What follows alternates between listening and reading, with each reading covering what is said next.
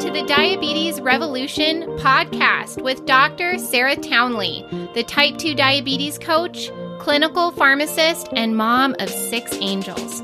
You don't have to struggle and fight with your blood sugars for the rest of your life. I'm here to teach you the skills you need to control and even reverse this disease.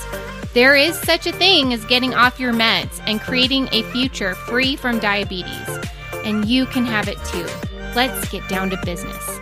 Hey, hey, guys. Thanks for coming back and joining me for another awesome episode where I give you some tools that empower you to believe it's possible that you can actually create a life free from type 2 diabetes. And I want to just start by talking about why I named this podcast Diabetes Revolution because I love it. It gets me really excited because it's really truly the essence of what I want to create in the world, how I want to impact the world. And when you look at the definition of a revolution, I think it will become clear that it's absolutely the right title for this podcast and for my membership program. Because the definition of revolution is the overthrow and replacement of an established social order or system by a popular movement. So, what's the old social order? Well, it's what you experience most likely when you are treated for your type 2 diabetes. I mean, most people are told that type 2 diabetes is a chronic progressive disease. It's um, you know, something you're going to have to have for the rest of your life, and you're going to have to take medications to control or manage your blood sugars. It's a very disempowering message and they also don't give a very specific diet to help you manage your disease either. And it's really operating under this belief system that controlling blood sugar means you're controlling diabetes. And there is nothing farther from the truth when it comes to this. And I would love to explain that to you in more detail. But for now, we're going to stick to my main point, which is the old social order of type 2 diabetes as it stands in our Western culture is that you're going to have to take meds and you're going to have a lifetime full of meds and complications and struggling with your blood sugars. And the, the new paradigm that I am introducing and advocating for for you is that type 2 diabetes is a reversible condition and that it this can be sustained for your lifetime. That you can decrease, reduce, and even discontinue medications that you're using for type 2 diabetes by using lifestyle strategies that address the root cause of the problem, right? And this these strategies are going to address the root cause by increasing or I'm sorry, decreasing your insulin levels and eliminating or liberating those ectopic fat stores. So, if that sounds confusing, you need to go back and listen to episode two because I talk about the disease process of, of type 2 diabetes in a way that you can really understand what's going on in your body. But when I look when you look at that, our current social order and this new paradigm that I want to install, and instill, and inspire in the world, you can see why I'm calling it a diabetes revolution, right? Okay, so for today, I'm really excited to talk to you about how we know that type 2 diabetes is reversible. Okay, there's a lot of disagreement and controversy in the world about this language.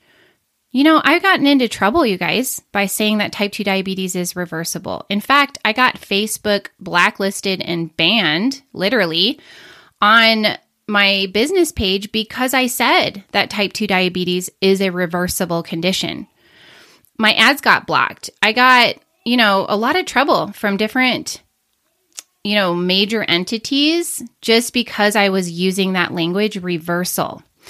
So some people say, okay, it's not reversal, it's remission. And the word cure hasn't really ever been applied when we talk about type 2 diabetes. But I want to just offer to you that maybe we should call it cure in some people.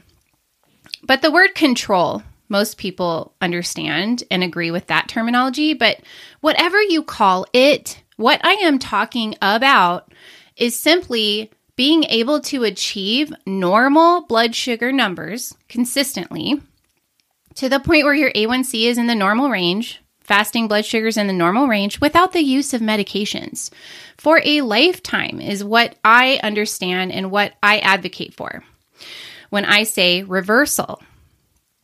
Okay, so let's talk about how we talk about breast cancer, for example. Dr. Fung gives such an awesome example of using the term cure when we're talking about breast cancer is simply meaning five years of no signs of breast cancer on imaging studies. And so, if we just say cure, meaning five years of literally just no signs of breast cancer, why would it be crazy to tell a person who has had diabetes in their past and no longer has abnormal blood sugars and isn't using medications? Why would it be crazy to tell them that they don't have diabetes anymore? I mean, uh, some people get caught up in all this labeling. I know a lot of my clients worry that they're still going to have type 2 diabetes on their medical record as if it defines them and it's their identity. But you know, in the context of what we're talking about, what what language should we use? I don't really care what language that you use, but I'm excited about understanding and agreeing that this is a possible thing that we can offer this to people and teach people how to do this. So let's just get nerdy for a second because some people like me have a very analytical mind and they want the evidence. They want to see the evidence that there's such a thing as remission or reversal. And there's so many diets out there that have been shown, demonstrated scientifically to reverse type 2 diabetes. And sometimes they define reversal differently, but in general, we're talking about the same thing. We're talking about A1Cs below the cutoff for type 2 diabetes or even pre diabetes. And doing that with no medication or just metformin alone because you're using lifestyle interventions. And so we're there are studies out there that show anything from a low carb, high fat diet, like what Dr. Fung teaches, um, and many, many other people teach, to a high carb, low fat diet. Plant based whole food diet, mostly vegan, has been shown also to produce these kinds of results. And then moving on to fasting, periods of intermittent fasting or extended fasting to even just severe caloric restriction, like looking at 850 or less kilocalories a day. And these producing sustainable, durable results, right? So, for example, the direct trial, this trial that used severe caloric restriction of less than 850 kilocalories per day, they saw 46% of their participants achieve normal A1Cs, remission, at one year. And that was still at 36% at 24 months. And then Virta Health has been a great leader in researching and publishing data to demonstrate that you can use a low carb, high fat diet to achieve diabetes remission. And their stats show anything from, you know, 47 to 60% of A1s of their clients having A1Cs of less than six and a half percent at one year without the use of meds, with the exception of metformin. And there are multiple trials that you can review to see similar results with this. One other very major category of lifestyle intervention that produces diabetes remission predictably and powerfully is bariatric surgery. And I'm not saying I'm an advocate of bariatric surgery, and I'll explain why in a moment, but they're seeing anywhere from 25 to 50% remission up to 10 years post surgery. And up to 80% of post surgical patients seeing normalized blood sugars when they have type 2 diabetes, you know, very quickly, well before weight loss is established. And I find that really fascinating because what is bariatric surgery actually doing, right? That's a great question. Like, we have all these ideas and theories about what it's doing hormonally in the gut. But what if bariatric surgery is just medically induced fasting? Right? Like, what if the f- act of fasting, not being able to eat, or being on a severe caloric restriction diet that was facilitated by bariatric surgery, is actually what's causing these people's diabetes to disappear almost overnight? That's pretty powerful information. And you know what? Fasting is available without surgery. So um, I like casting it in that light just because it's thought provoking and it opens people's op- options up, right? Most people don't have access to bariatric surgery. And some people can even be in a victim mentality mode about that. Like, I can't, you know, fix my diabetes because I don't have access to bariatric surgery and that's not fair. And so, what I want to offer to you is that what if it doesn't matter?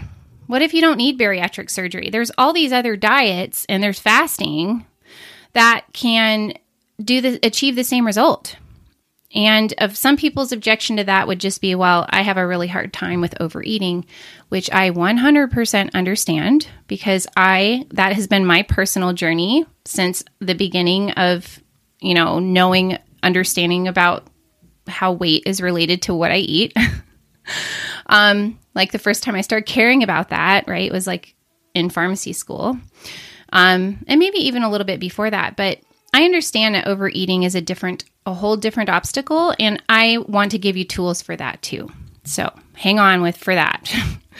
um, but you know, the next logical question when we assess and we appreciate that there is plenty of scientific data to support this idea that yes, you can get off your meds and achieve normal blood sugars by using lifestyle alone most people's next question is, well, why hasn't my doctor offered this to me? And it's a totally fair question. You guys, I can't say for sure why your doctor hasn't offered it to you, but I can comment or, you know, maybe provide some insight into the system wide failure to offer this as an option when you are managing or treating type 2 diabetes in a clinic. And the very, the for sure, the most impactful reason for this lack of, um, pre, you know, presenting this as an option has to do with who we look to in the medical, you know, realm of the authority on how to manage and optimally treat a person with type 2 diabetes. And for sure, it's going to be the medical guidelines, right? So that would include the American Diabetes Association and another organization called the American, I think it's the Clinical Endocrinologists Organization or something. Um, but anyhow, the ADA by far is the most powerful and influential organization that delineates the evidence based guidelines that dictate how we treat type 2 diabetes on a system wide level in our population. And I want to tell you that there is some good news here. So it was actually just a week and a half ago on August 30th that I saw for the first time that the ADA was acknowledging that there's such a thing as remission. This is huge, you guys. This has never happened in my awareness that the ADA has ever said that this is a concept that exists in the world. Okay. Language is so important. And having this organization acknowledge that there is such a thing as remission is will change the paradigm of how we think about type 2 diabetes all over the world, especially in the United States. So they're saying that yes, it's possible to achieve remission by having an A1C of less than 6.5% for at least three months without the use of medications. So that's groundbreaking. But remember, it's going to take a long time to completely change the mindset of all these providers who have been operating with the belief system that this is a chronic progressive disease that is not curable and a person will have for the rest of their lives, and that the only way to manage it is with medications. So this is the biggest reason why is the ADA for most of the world, you know, most of history has just never said that you can reverse it. And this shapes how we think about the disease. And then think about this. If the ADA is publishing the instruction manual, essentially, for how to treat this disease, it's going to be composed of research. Okay, so we're talking about clinical trials that have been published and are available um, out there in the world to review and, and consider um, including in a clinical guideline. And who does research? Think about it. Who's going to spend millions of dollars doing research on how to treat type 2 diabetes or any disease for that matter? Well, it's going to be people who have something to market, right? It's going to be people who have a vested interest to invest that much money in developing an intervention that would treat this disease. And so, most of the research that's done out in the world about how to treat type 2 diabetes is on medications, is on surgical interventions or devices, things that can be brought to market and sold. And so, if the preponderance of research that's being used to create instruction manuals or clinical guidelines, evidence based clinical guidelines to help doctors know the best way to treat this disease are entirely composed of drugs, devices, and surgeries, then they're going to have a big blind spot to lifestyle interventions. Because guess what? Nobody's going to make money when I get, uh, you know, 1,000 people to do intermittent fasting people are going to save money, but there's not going to be anything I can sell from that, right? And so most of the studies just don't investigate free interventions like choosing a certain kind of diet or fasting. And so there's this huge, you know, gaping hole in the guidelines of how to treat this disease with lifestyle alone. And it's reflected in what I read about this statement from the ADA about the possibility of remission because the next thing I read is diabetes remission may be occurring more often due to advances in treatment. More research is needed to determine the frequency, duration, and effects on short and long term medical outcomes of remission of type 2 diabetes using available interventions. And this was a, a statement made by Amy Rothberg who represents the Endocrine Society and is a member of the consensus writing group for the guidelines. So essentially, what she's saying here is we don't know why diabetes remission happens. We don't know, and we can't actually advise a person on how to produce this outcome in their patients. And you can look at the diabetes guidelines that come out every year and see that out of a 240 page document, only three and a half pages is directly addressing the diet um, to use or a diet to prescribe to a patient who has type 2 diabetes. You guys, this is a disease that is caused by lifestyle. And they only devoted three and a half pages in the last iteration of the guidelines to diet management of this disease. So I think that there is just not enough information for your doctor to give you, not enough guidance from the experts that your doctor can point to in order to advise you of how to use diet alone to reverse your disease, control your disease, whatever you want to call it. And then there's one more reason, you guys.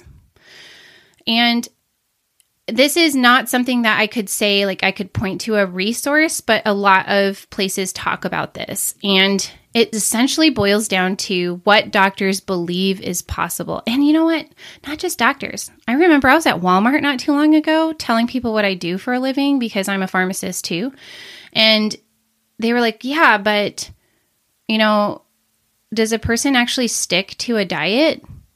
And I'm thinking, well, if their body feels better and they feel better and they are losing weight and their diabetes is going away and they're getting off their meds, um, I'm pretty sure some people can figure out a way to stick to that. right? Because what's the alternative? Feeling like crap, taking way more medication, and getting sicker till you die.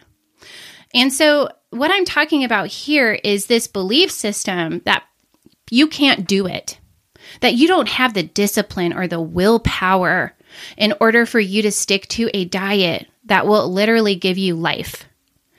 And this belief system is one of the biggest obstacles that that is stopping doctors from considering that there are lifestyle interventions that they can give people they because they don't believe it's sustainable. They don't believe you know low carb is sustainable or low calorie is sustainable. And so I just really don't think that that is an acceptable reason for why you don't offer people the option of life, of health, of energy and vitality. I believe that you deserve that option. And my belief system is that it is possible for you to have this, to do this, to sustain this um, for yourself for the rest of your life. And so that's the place and the space that I operate from is hey, you deserve this option. I'm going to teach you what you need to know in order to inform yourself of choosing what option you want. Because, you know, I'm not anti medication, you guys. I'm not anti medical system. I'm just pro options. I believe people deserve options. And if you want the option that I offer, then I want to make it available to you. All right, that's what I've got for you today. Thanks so much for tuning in. I hope that you now can understand that 100% this is a real thing. It's science based. And this is why your doctor doesn't offer it to you, but that doesn't mean it's not available to you. All right, I'll see you on the next podcast. High five for tuning in with me today. You are getting smarter and stronger when you show up for yourself this way. You can get more free tools to help you control type 2 diabetes on my website, sarahtownley.com. And if you're serious about ending your struggle with diabetes, join my membership, The Diabetes Revolution, where you work with me in a community of people just like you. See you on the next episode.